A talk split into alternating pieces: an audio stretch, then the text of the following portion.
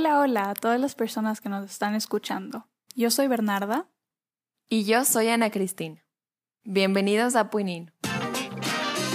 Un espacio donde la psicología se vuelve parte del día a día.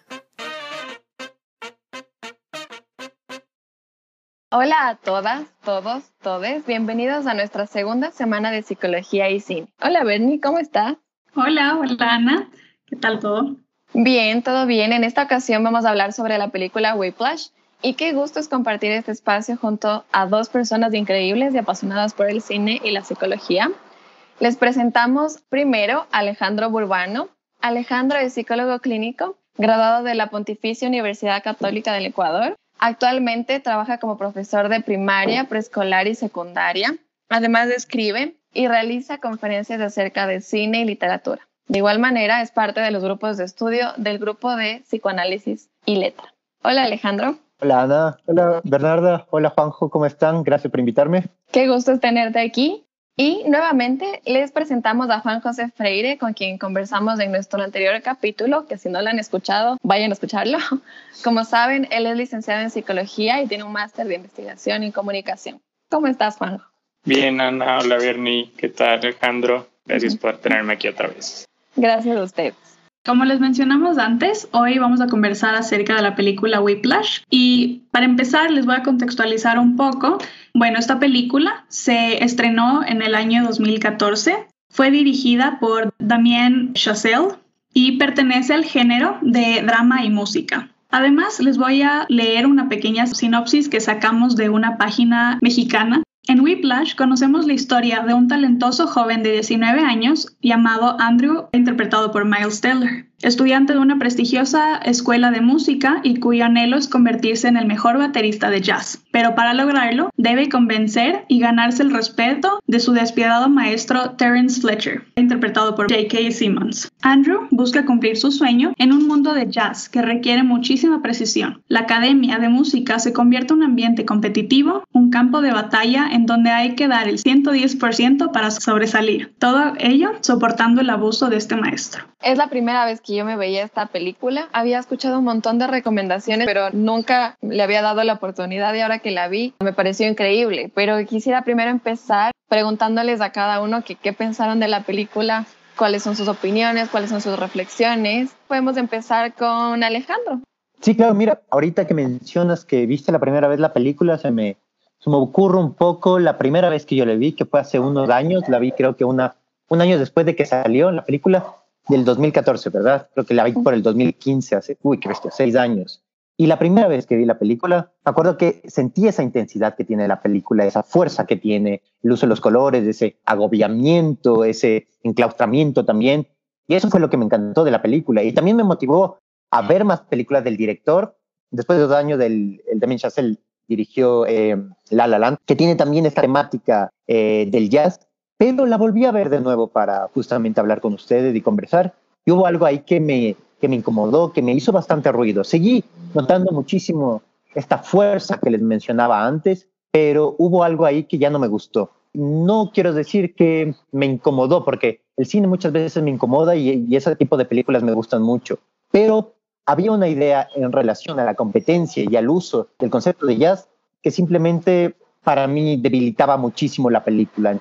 Bueno, esta es la, segunda vez que la veo y me gustó mucho. Creo que me gustó más que la primera vez que la vi, porque creo que la primera vez que la vi estaba muy, muy desconcentrado fijándome en, en. Simmons con su interpretación de Fletcher, porque no podía, o sea, yo la primera vez no podía quitarle los ojos de encima. No le presté atención a la foto, no le presté atención a la música. Ese hombre tiene un magnetismo en esa película de locura. Entonces, esta segunda vez que le vi, ya como sabía más o menos dónde iba la, la interpretación, que es una locura de ver, le puse más atención a, a, cómo está estructurada y me parece muy, muy chévere porque es una película que hace muchísimo con poco. O sea, se enfoca en su historia, no tiene como pocos escenarios, pocos personajes, de un presupuesto muy austero, creería yo. Y mediante el uso del, del sonido, de la música, de esas actuaciones fantásticas que tiene y sobre todo el uso de la edición, logra armar esta, esta experiencia intensa que Alejandro por lo menos la, primera vez logró experimentar. Para mí esta fue la primera vez que veía la película y la verdad es que sí fue un shock porque yo por lo general no estoy muy acostumbrada a ver películas muy psicológicas o que tengan mucho que ver con psicología a pesar de que me encanta eh, este tema pero creo que es más, y justo hablaba con Juanjo y con Ana eh, la anterior vez que grabamos el podcast y les contaba que una de las razones por las que yo no veo mucho estas películas es porque en mi vida, como ya hay suficiente dolor y martirio y abusos y cosas, y especialmente cuando eres psicólogo tienes que tratar un montón con ese tipo de temas. Entonces, ver una película que trate estos temas como si sí me resulta un poco agobiante y por eso me gusta un poco el cine más tonto, por así decirlo, pero me pareció una muy buena película que tiene un mensaje súper fuerte y algo, algo que resonó un montón conmigo. Cuando yo vi la película, eh, la vi con mi mamá y algo que ella me dijo es esta contradicción que llega a ser esta cosa que tú amas tanto, que puede ser la música, y que a la final termina haciéndote un montón de daño. Y también como dato curioso, justo estaba leyendo que el director también fue músico y él estuvo súper involucrado antes de ser Ajá, todos ustedes ya están diciendo que sí, como que ya sabían y yo siendo la única que no sabía, pero sí, justo vi que eh, en su vida pasaba antes del cine, se dedicaba a la música. Sí, qué chistoso que lo digas, pero sí, de hecho, creo que eso eh, logra brindar un componente súper importante a la película, o sea, como tal vez este entendimiento musical de una forma más completa, por así decirlo. A mí la película me encantó un montón cuando la vi, yo ya había visto La La Land antes de ver esta película y pude notar como que estas similitudes en ciertos aspectos. O sea, técnicamente, por ejemplo, hay una escena que al menos a mí me gusta mucho, que mm, no sé bien cómo se llama este movimiento de la cámara, pero que él mueve la cámara de un lado al otro reflejando a dos personajes. Ese tipo de movimiento de la cámara está tanto en La La Land como en Whiplash y a mí me parece increíble. Pero más allá de eso, la historia, al menos cómo maneja esta historia de una forma un poquito sencilla a simple vista, pero que tiene un montón de cosas escondidas también como simbolismos, me parece súper interesante. Entonces, me gustó mucho, me gustó muchísimo la actuación de los personajes, J.K. Simmons es increíble la forma en la que em, capta al, espectador, pero aparte de eso, la vulnerabilidad también de em, Miles Teller me parece súper clave para, para esta historia, para esta película. Entonces, creo que en realidad se escogió súper bien a los personajes. Y hablando de Miles Teller, que es Andrew Neiman en la película, vamos a hablar un poquito más de lo que es el personaje en sí, o sea, tal vez cómo se muestra en la película. Yo ya dije que era un poquito, se veía como vulnerable al inicio de la película, como tratando de llenar este espacio, tratando de llegar a ser alguien súper importante para el mundo del jazz. Pero vemos que también muestra algunos síntomas súper interesantes. Entonces, cuando recién vi la película, yo veía que tal vez tenía un poco de síntomas como de de Asperger, por así decirlo. No sé si es que tal vez estoy siendo muy libre con el, con el diagnóstico, pero vi algunos síntomas que a mí me resonaron bastante. Pueden ser porque esté relacionado al trabajo que yo tengo, pero le encontré algunos síntomas de Asperger ahí. Más que eso, creo que hay una evolución del personaje eh, súper interesante, como había dicho, que él inicia siendo alguien tal vez un poquito más tímido, que no se lanza todavía a ser como que esta, este gran artista que no se da el chance hasta que se encuentra con Fletcher en la primera escena. Entonces, me parece que a partir de ahí él va tratando de llenar este espacio, de ser el mejor y de ser tal vez esta figura de Charlie Parker para Fletcher. Eso para mí, no sé tal vez qué opinan ustedes de Andrew como tal. Eh, claro, Andrew, no sé, o sea, no sé muy bien los síntomas de, Asperger que tú, que le habrás identificado, pero no sé, o sea, él no, no me parece tenga tal vez alguna, alguna enfermedad mental así significativa. Me parece que es un chico introvertido que, que está enfocado en, en, un gusto específico. También es como tímido y le cuesta salir de esa, de esa introversión, pero no, no me iría hasta el punto de decir que, que, que tiene Asperger. Sí, bueno, yo le digo más que nada por tal vez un poquito el aspecto de la socialización, más que nada. A mí me pareció, y como le digo, tal vez es porque estoy tan acostumbrada a, a ver Asperger que capaz si le veo Asperger donde no hay Asperger, Mm. Pero bueno, puede ser que sí, que sí solo sea este aspecto como de ser súper tímido que tú nos comentas. Pero más allá de eso, no sé qué opinas de la, como la evolución del personaje. Ah, bueno, me parece que empieza un, un viaje de, de, autodestrucción más o menos, que, que es motivado por el, el, personaje este del profesor. Y, y, él en este, en este viaje por intentar complacer y tener el, el dominio musical que le exige la academia y su mentor en este caso, eh, va perdiendo quién es él, ¿no? O sea, como vemos al, inicio, ¿no? Este chico tímido, no tiene amigos, eh, va con su papá al cine, y, más allá su vida gira en torno a, practicar la batería, ¿no? Pero conforme él, Jake hicimos de va prestando atención a él, él, va cambiando. Por ejemplo, ya, ya se anima a invitarle a salir una chica. También vemos que, que digamos, la manera en la que le entra a la, a la, habitación con los, con los demás y es, tiene un poquito más de confianza en sí mismo. No, no, no habla entre ellos, pero parece que es esta dinámica, ¿no? Vemos muy poca camaradería entre los músicos, cada quien está en sonda pero él, él ya va, empezando su transformación y conforme se le, se le exige más, el mentor le va haciendo este abuso psicológico, él empieza a, a volverse una persona cruel, ¿no? A transmitir esa crueldad que él que recibe al momento de, de las exigencias de su profesor.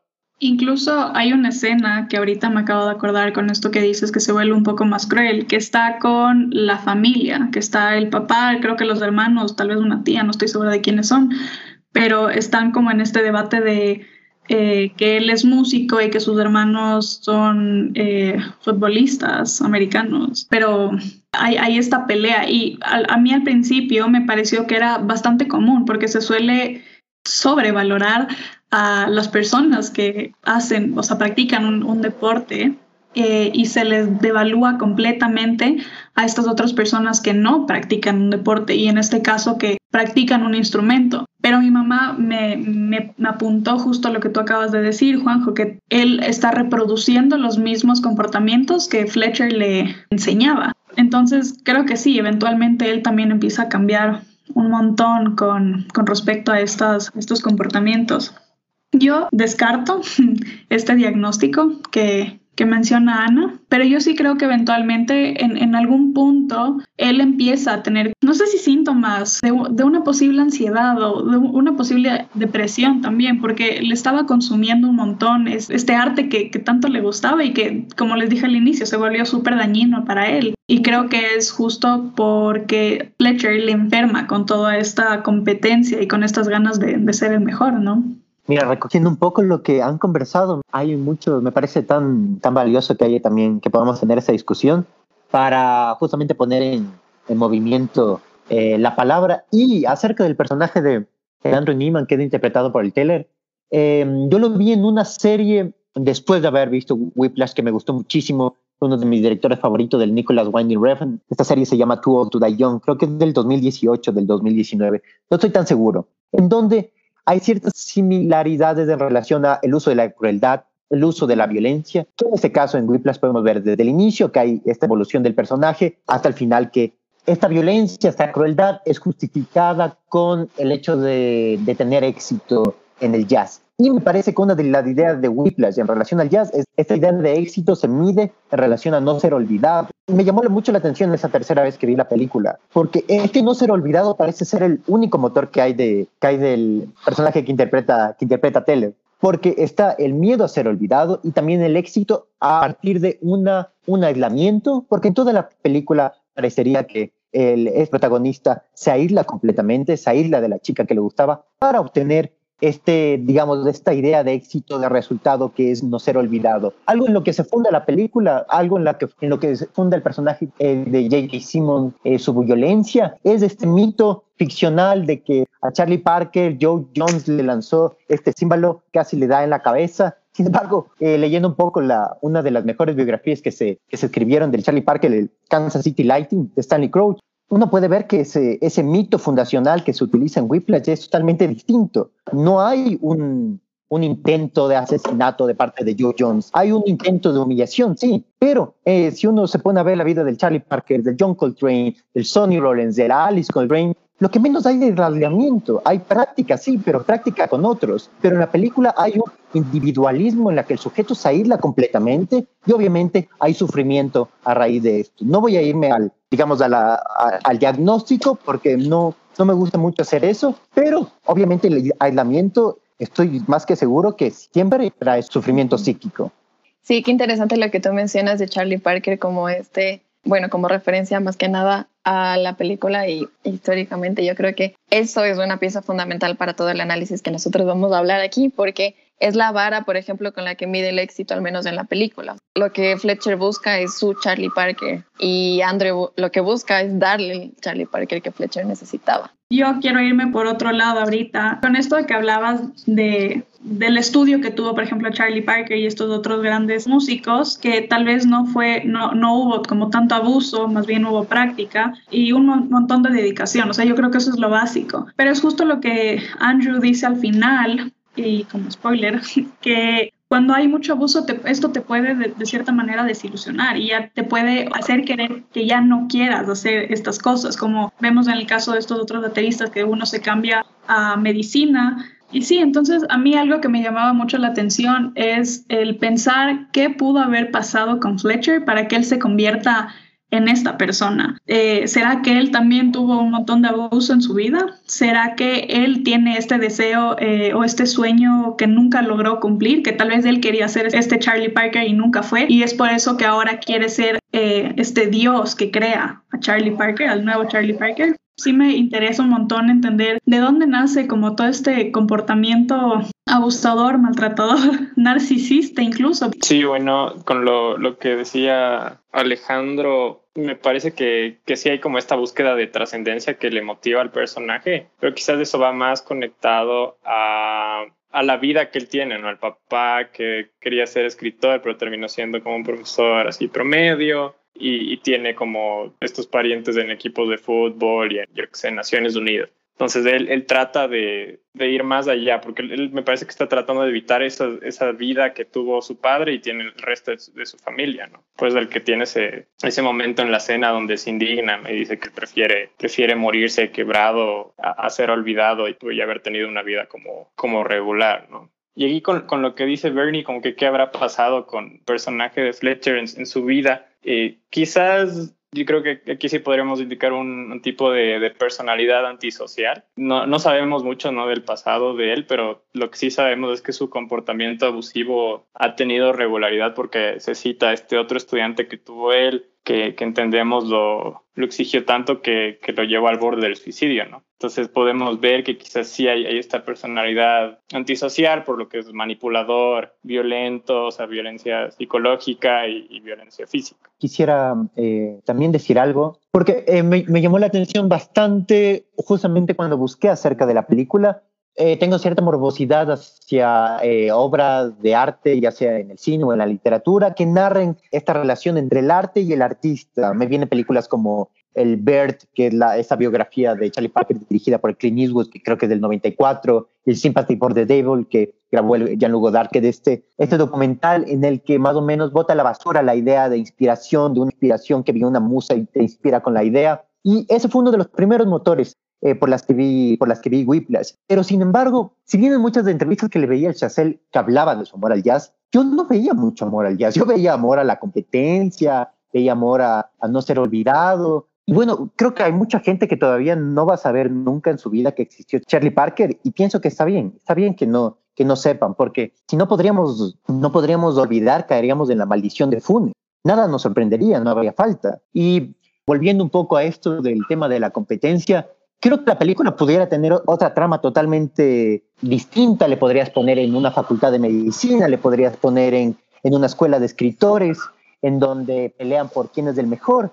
Obviamente, a nivel técnico, la película me gusta muchísimo porque refleja justamente esa frustración que tienen los personajes, pero a un nivel en el mensaje tal vez que hablamos un poco del final de la película, creo que más allá del, del amor al jazz está un amor al capitalismo, está un amor a la, a la competencia, está un amor de solo siendo un pendejo vencerás. Y también eh, ahorita conectando con algo que estaba pasando aquí en Ecuador hace unas semanas, también veo cierto elogio al, al muy típico de acá, que era la letra con sangre entra, que solo con la violencia, que siempre va a haber y es inherente también a la educación, pero que con solo cierta violencia va a tener cierta, cierto aprendizaje bueno, hubo un incidente recién en una universidad en la que cierto profesor era trataba violentamente a una estudiante. Entonces me llamaron todas esas cosas en esta, en esta otra vez que vi la, la película. Y bueno, creo que eso un poco de lo que quería mencionar. Eh, creo que yo no asocié tanto como tú dices de esta parte del jazz. Creo que para mí lo que más me impactó fue esta historia de, abuso completo. A mí algo que me llama la atención es cómo aquí se ve claramente que el fin justifica los medios, ¿no? Y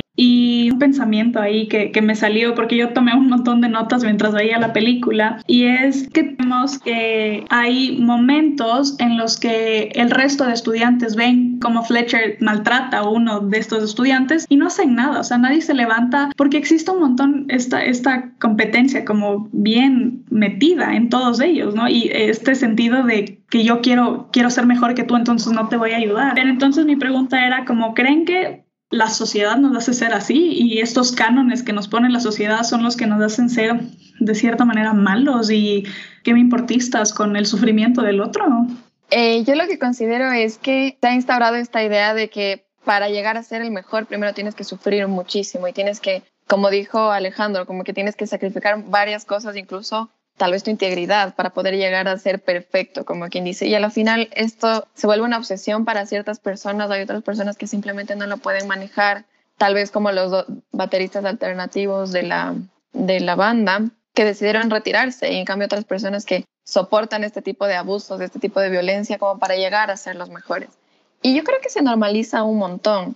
Y hay varios ejemplos de normalización de la violencia en el, en el ámbito educativo, por así decirlo, y se acepta muchísimo más. Creo que tal vez ahora es menor cantidad de la que era antes, pero finalmente sigue siendo así, o sea, se sigue aceptando este tipo de violencia, con el ejemplo que dio Alejandro, o sea, yo escuchaba a muchísimas personas cuando este episodio pasó que decían como que, bueno, ¿qué más esperabas? O sea, estos chicos probablemente eran vagos y cosas por el estilo. Y es una normalización tenaz de una violencia que no se lo merecía de ninguna manera. Yo creo que, digamos, decir si la película está como dando su aprobación a este tipo de, individualismo o competitividad siempre va a quedar para, para nosotros, ¿no? Como audiencia, porque no creo que la película esté como glorificando esto, porque justamente tenemos varios varias instancias en la, en la película donde se ven las consecuencias de este, de este tipo de, de tratos y de, de, competencia, ¿no? Tenemos el, visualmente cómo se van dañando las manos de él mientras va practicando, empieza a ponerse curita sobre curita en las ampollas, luego vemos como la mano entra el hielo, toda la sangre, esa autodestrucción, y finalmente él tiene este, este despertar, el momento en el que se choca yendo al, al concierto, ¿no? Y, y, en, ese mismo, en ese mismo momento sale y decide ir a tocar sin ver si estaba roto algo, solo decide ir a la competencia, ¿no? Y de ahí tenemos este episodio del, del otro chico que se suicida, ¿no? El ex estudiante de él. Entonces me parece que, que sí deja como en, en tensión esto. Creo que el, final es, se presta para la discusión, ¿no? Porque parecería que ahí lo que nos está diciendo sí sirvió, ¿no? Todo ese el choque, la sangre sí sirvió para que él pueda sobresalir y darle al, a este profesor lo que él quería, ¿no? lo que finalmente supuestamente él quería sacar de todos mediante su abuso. Sí, justamente en esto, esto que mencionas, Juanjo, eh, se me viene un poco de ya una vez que introducimos los spoilers, eh, que había, estaba como que inseguro de hablar de, de la primera escena y la última escena de la película, en donde algo que, me gustó muchísimo de Whiplash y que no me había dado cuenta hasta esta vez que la vi, fue que la, la película inicia con un traveling de la mirada de Fletcher al Andrew, al protagonista de, de la película, y al final se da un primerísimo primer plano de las dos miradas, donde las dos miradas, tanto del J.K. Simmons como la del Andrew Taylor, se chocan y hay un sostenimiento en esas dos miradas. Me llamó muchísimo eso la atención porque no me había dado cuenta de eso, porque generalmente hay unas tomas muy cercanas de, de fluidos, de sangre, como mencionaste Juanjo, de sudor, por todo ese calor de la práctica, y al final la mirada es la que llega a sostener a los dos, como que solo me, me viene algo que, que, hay en esto con, lo, eh, con el trabajo con los niños chiquitos, de cómo también la mirada es tan importante en la constitución del otro, de cómo la mirada sostiene muchísimo para decir algo sin palabras, para tal vez decir algo en, en qué sé yo, en una imagen. Y el final de la película es la, la que más me gustó de la película porque el diálogo es escasísimo, no hay casi diálogo, solo hay movimientos de cámara muy bien editados, el uso de los colores como que bastante es un anaranjado bastante intenso que da esa sensación de, de calor con ese oscuro tan grande después de, después de lo que pasa al final de la película. Y bueno, creo que es un poco, creo que lo que más me gustó de la película es eso que menciono, el final, que casi es sin diálogos, ese final de casi 10 minutos que es pura que es pura música, ¿no? Muy interesante lo que dices. Justo eh, me acordé que al comienzo, cuando eh, Andrew empieza a estar en, en la banda, Fletcher le, le, dice como que mírame los ojos. Y él, claro, él bajaba un montón la mirada y también le dice a este otro eh, músico que termina saliendo de la banda, Y, y es súper interesante esta, esta conexión. Yo no había como, no me había fijado en eso. Yo lo que creo que todos podemos coincidir es que la figura de Fletcher es fundamental para, para, el cambio del personaje a lo largo de la película. A mí me parece que desde un inicio este personaje, como se presenta, es súper calculador. Como cada movimiento que él hace, cada decisión que él toma, es totalmente pensada y totalmente pensada en beneficio de él. O sea, justo conversábamos con la Burns un poquito antes que cada cosa que le decía Fletcher era usada como para meterle el bichito de que tienes que hacerlo mejor para mí. Entonces, por ejemplo, a mí lo que ahorita me, me resuena es esta parte en la que él habla todo el tiempo de Charlie Parker y que sí, que iba a tener un Charlie Parker y nunca lo tuve. Y pone esta cara como incluso de pena, que es más o menos ya casi el final de la película. Y es como una manipulación tenaz para, para Andrew porque saca a relucir esta necesidad de validación que tiene Andrew y la misma por la que él llega a tocar de la forma en la que toca. No recuerdo bien quién, quién mencionó esto, pero finalmente cuando logra llevar a cabo todo el número musical del final de la película y Fletcher se como que se sorprende un montón de ya encontrar, haberle encontrado a, a su Charlie Parker, por así decirlo. Tal vez es como ambos consiguen un poco lo que querían, o sea, Andrew logra tener esta validación que tanto anhelaba por un lado y por el otro Fletcher llega a sentirse como satisfecho y al mismo tiempo sigue como que exigiéndole para que lo haga mejor finalmente, o sea, como que puede que sea suficiente, pero eso nunca lo vas a saber, a menos no de mí, más o menos esa es la idea que da Fletcher. Estaba pensando en que si bien el Fletcher tiene como, como su idea de, de cuándo llegará mi Charlie Parker, tengo que seguir presionando a, a, las demás personas para obtenerlo algún rato, el, el, personaje de Andrew Newman tiene, en cambio, otro héroe, otro héroe en el sentido de la batería y en el sentido del, jazz, Body Rich. Y quien ha estado cerca de, la música de, de Body Rich sabe que a nivel, digamos, mediático, Buddy Rich era, claro, era una estrella, pero a nivel técnico de jazz era tal vez lo que en guitarra se le podía comparar a Lingui Meister, que podía tocar muchísimas notas al mismo tiempo, pero que en,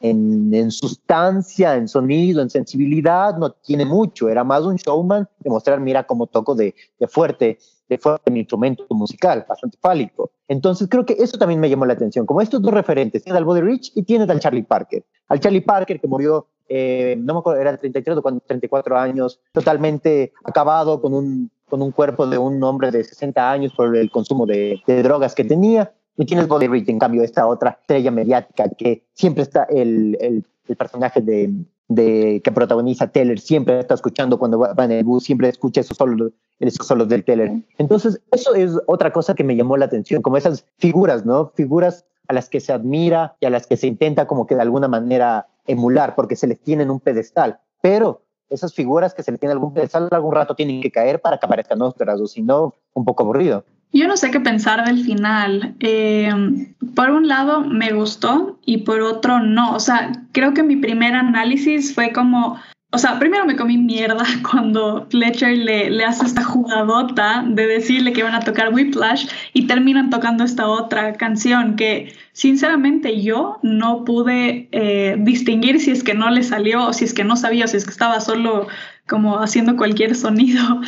Y, y cuando se levanta y luego el padre le va y la abrazas, como es, una escena súper emotiva, súper bonita porque le llena de mucho valor que él vuelve al escenario y lo hace increíble. Más bien lo que, lo que me molestó de ese final era que Fletcher en un inicio, claro, se, quedó como que, ¿qué estás haciendo? Y Andrew siguió tocando eh, increíblemente, pero luego Fletcher dijo como que, ah, bueno, yo voy a aprovechar de esto y voy a, o sea, seguir como incitándote a que, a que sigas tocando súper bien y él medio que, que, lo acepta. Entonces, lo que me pasa a mí es que me hubiese gustado verle a Andrew ganar y sentirse bien él liderando toda esta banda, tocando increíble y haciendo que Fletcher se coma mierda también, pero que siento que no pasa mucho.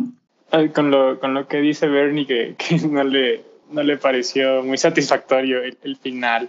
Me parece que es chévere eso, ¿no? Tiene cierta ambivalencia el final, pero me parece que, que es finalmente un, un juego de, de, poder y de agencia, porque justo, digamos, inicia como esta trampa, ¿no? Le, mete a este concierto donde eh, le va a haber un montón de gente que le puede dar un contrato de una disquera o le puede firmar en, en una orquesta, ¿no? y le, le, cambia la canción, como ya contó la Bernie. Entonces él sí empieza a improvisar, no sabe, no tiene idea por dónde va la canción y queda bastante mal. Cuando se cierra o se, se levanta el telón, hay unos, unos aplausos así súper tristes. Él sale bien decepcionado porque cae en la trampa de, de su profesor. Parece que se va a retirar, ¿no? Le, le, abraza al papá. Y ese momento en el que él, el que él retrocede, él le va a enfrentar, ¿no? Entonces el personaje Fletcher se da la vuelta, está, está de espaldas y antes de que él pueda darse la vuelta para conducir a la, a la banda hacia lo que él quiere, él empieza a tocar. Entonces ahí se sorprende, o sea, ¿por qué, ¿por qué no está haciendo lo que yo te dije? Entonces en este momento el personaje tiene, tiene agencia, ¿no? Empieza a tocar y vemos que inicialmente sí hay una molestia, ¿no? O sea, ¿cómo, cómo te atreves a, a quitarme el poder? Pero luego él sigue, sigue, sigue y ve, ve que sí era más o menos lo que él quería sacar de él. Entonces no sé si el, el personaje del Fletcher se aprovecha de la situación o, o está más disfrutando lo que él quizás había planeado desde el principio, ¿no?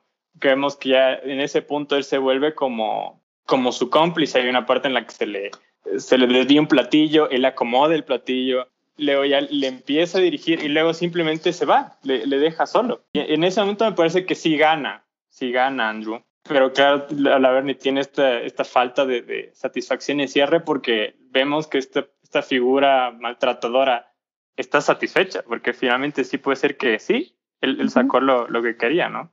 Yo no pienso que en realidad Andrew gana nunca el poder por sobre Fletcher, sino que lo que hace es lograr satisfacerle finalmente, o sea, darle en la boca y decirle, mira, sí pude hacerlo y pude hacerlo mejor de lo que tú crees, pero sigo bajo tu mando. O sea, en realidad nunca hay esa subida, o sea, nunca hay como que voy a lograr yo dirigir tal, tal cosa o tal cosa, sino que voy a lograr ser quien tú dijiste que no podía ser. Eso creo que es más pero lo que sí quería eh, un poquito regresar y que me parece que abre también el tema a muchos más temas, es eh, esto de la familia. O sea, yo creo que yo lo vi de otra forma totalmente diferente y me parece súper chévere poder escucharle a la Burns lo que piensa. Yo lo vi como más bien un rechazo, como que ya, si él se va todo triste después de esta humillación tenaz que tuvo eh, cuando Fletcher le hace esto, y va donde papá. Y el papá va a estar ahí para abrazarle y todo, pero finalmente no es eso lo que él quiere. O sea, no es eso lo que él quiere ni ahí, ni cuando el papá le llevaba al cine,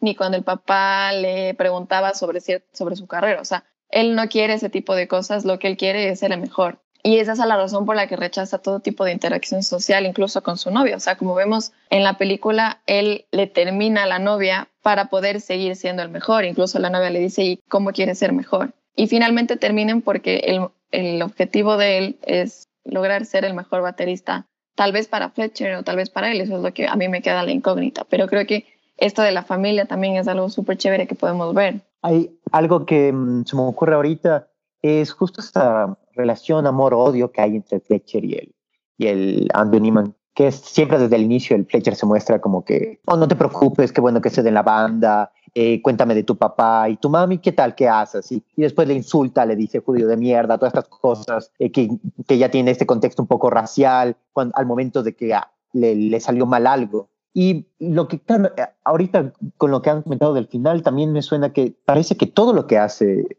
el Andrew Neiman lo hace por el Fletcher, porque la última, al final no se le ve al, Lando Neiman firmando un contrato, volviéndose, qué sé yo, inolvidable para la gente, o volviendo con la novia, o mejorando la relación con el papá. Bueno, hay un abrazo con el papá que muestra cierta contención de parte del padre, pero todo va hacia el Neiman. El Neiman es esa figura de madre, padre, fuente de amor y odio que está siempre ahí, pero que en último momento es que él me acepte él me acepte con la mirada, porque los dos ya nos vamos a poder sostener la mirada. Hay dos cosas, o sea, yo creo que eh, volviendo al comentario de este del papá, el papá termina siendo como este lugar seguro o este espacio de, de seguridad en donde eh, Andrew se siente bien. Entonces por eso vuelve siempre a este, a, este espacio, ¿no?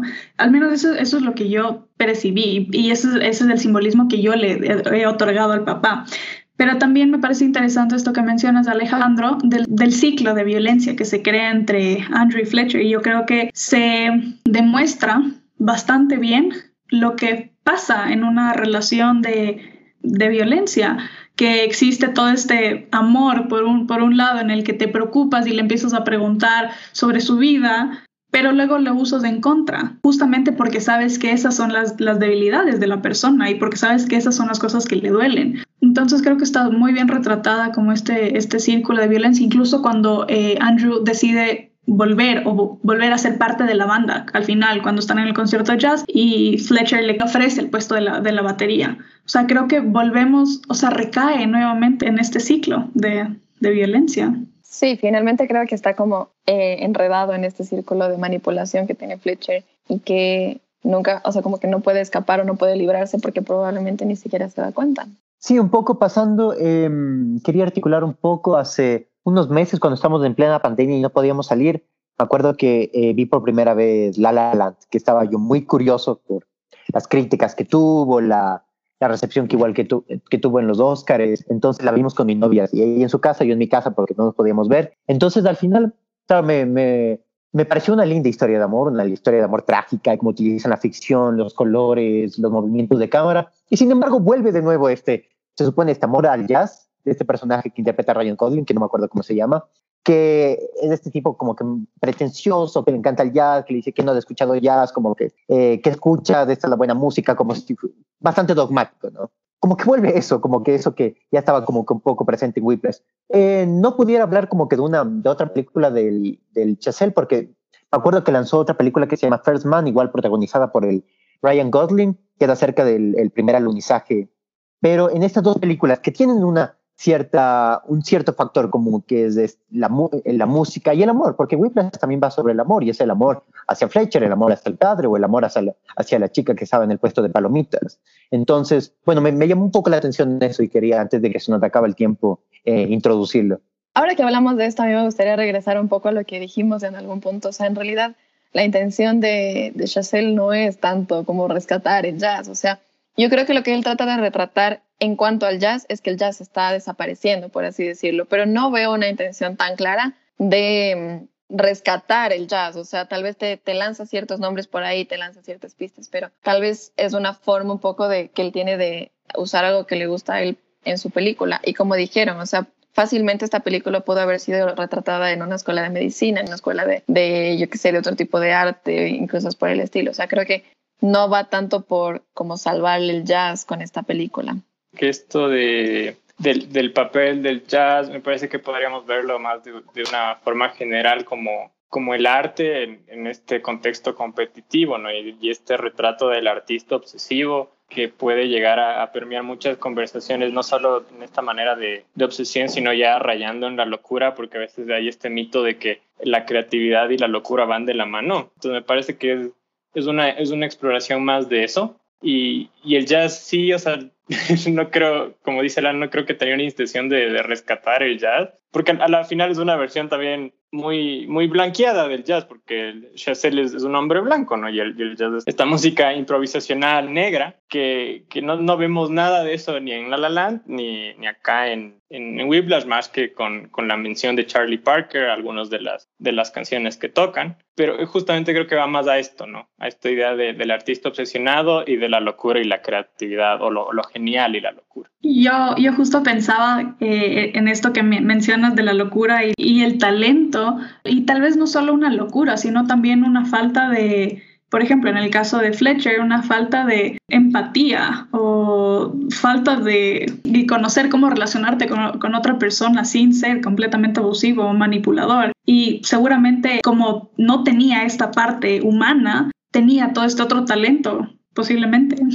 Lo que me gusta es que al final le vemos tocar a él y, vemos que toca bastante bien, porque claro, yo decía, como, a ver, pues ponte tú a tocar la, la, canción que quieres para ver cómo es lo que cómo quieres que suene. Ahí quería mencionar un poco eso que hablan acerca del artista, porque, bueno, creo que, bueno, hay ejemplos de artistas que han tenido cierta relación, especialmente con el lenguaje, cierta, cierta relación un poco problemática a niveles de costos psíquicos, de qué sé yo, que han enloquecido. Me viene a la mente, por ejemplo, Holderlin, Musil, que terminaron enloquecidos, la Pizarni. Pero en relación a música, creo que cada artista tiene una, una relación con el arte y si es que fuera más general, hubiera una fórmula específica, hubiera muchos Charlie Parker y sería aburrido. Entonces creo que esa relación del artista con el arte, ya sea música, literatura, cine, qué sé yo, em, es subjetiva. Y la, la, locura son las locuras, por las muchas lecturas que se le puede dar, la, eh, la lectura de subjetividad que tiene ese sujeto con, con el arte y con su relación con el mundo y con las palabras. Sí, bueno, yo creo que yo no es que sé tanto, por así decirlo, de, dirección de cine ni nada, pero me parece que la dirección de Damien Chazelle es súper buena. Eh, creo que se vale de muchas herramientas como para contar la historia. Y, por ejemplo, la luz me gusta a mí en lo personal bastante. O sea, siento que, como habíamos dicho al inicio, esta luz como que sí te hace sentir un poco más enclaustrado y como que tenso, por, así decirlo. Tal vez los colores, para mí, que igual, como habíamos hablado antes en, en anteriores capítulos, o sea, es muy subjetivo. A mí lo que me, me hicieron entender los colores es que todo el tiempo estaba como presionada y como angustiada y que algo iba a pasar. Entonces creo que en realidad el uso de estos colores al menos a mí me, me sirvió bastante y creo que en ese sentido fue un acierto total de, de Damien Chazelle y toda la, la, la, producción que hay detrás de la película. Y eso sumado a la actuación y la música me parece que logra su cometido, por así decirlo. Entonces ya para ir como finalizando, tal vez tienen... Eh, alguna opinión final, algún pensamiento que, que, nos quieran compartir o algo que quieran eh, rescatar de todo lo que hemos hablado? Eh, bueno, también tal vez algo que, se, que hablamos como que brevemente en relación a, la, a esta melancolía que hay de todo tiempo pasado fue mejor en relación al arte, a la música, y que se muestra un poco en la, la, una,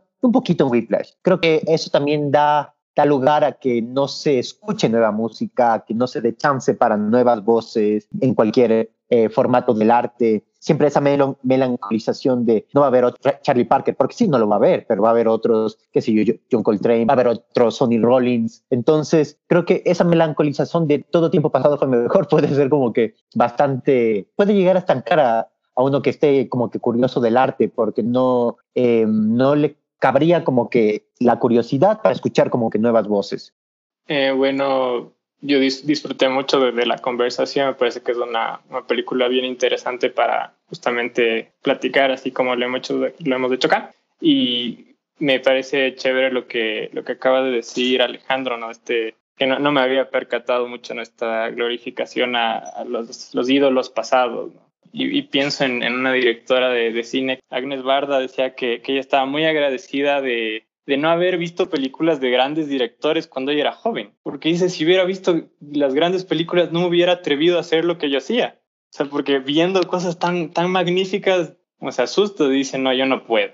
Pero en ese desconocimiento, uno agarra la cámara, agarra las baquetas, va probando, va probando y va creando a su manera, ¿no? Cosas que pueden ser geniales eh, a lo largo, ¿no? Qué hermoso, sí. Creo que pasó súper rápido es, esta hora. Eh, sería súper interesante como seguir analizando un montón más la película, diferentes escenas, diferentes comportamientos y porque creo que hay mucho, mucho de lo que hablar. Entonces sí sería súper interesante volver a tenerles en, en, el podcast una siguiente vez, no solo para hablar de Whiplash, pero podemos hablar de cualquier película, ¿no? Sí, bueno, nada más que nada, primero agradecerles por estar aquí con nosotras y darnos su punto de vista que genera siempre debate, ¿no? Y es interesante también ver un poquito más allá de cómo pensamos nosotros, cómo tomamos la película y ver tal vez diferentes matices que no tomábamos en cuenta. Por mi parte, yo creo que me voy mucho más entendida de la película, pero no al 100%. Creo que es importante como que seguir siempre preguntándose un poquito más, viéndole un poquito más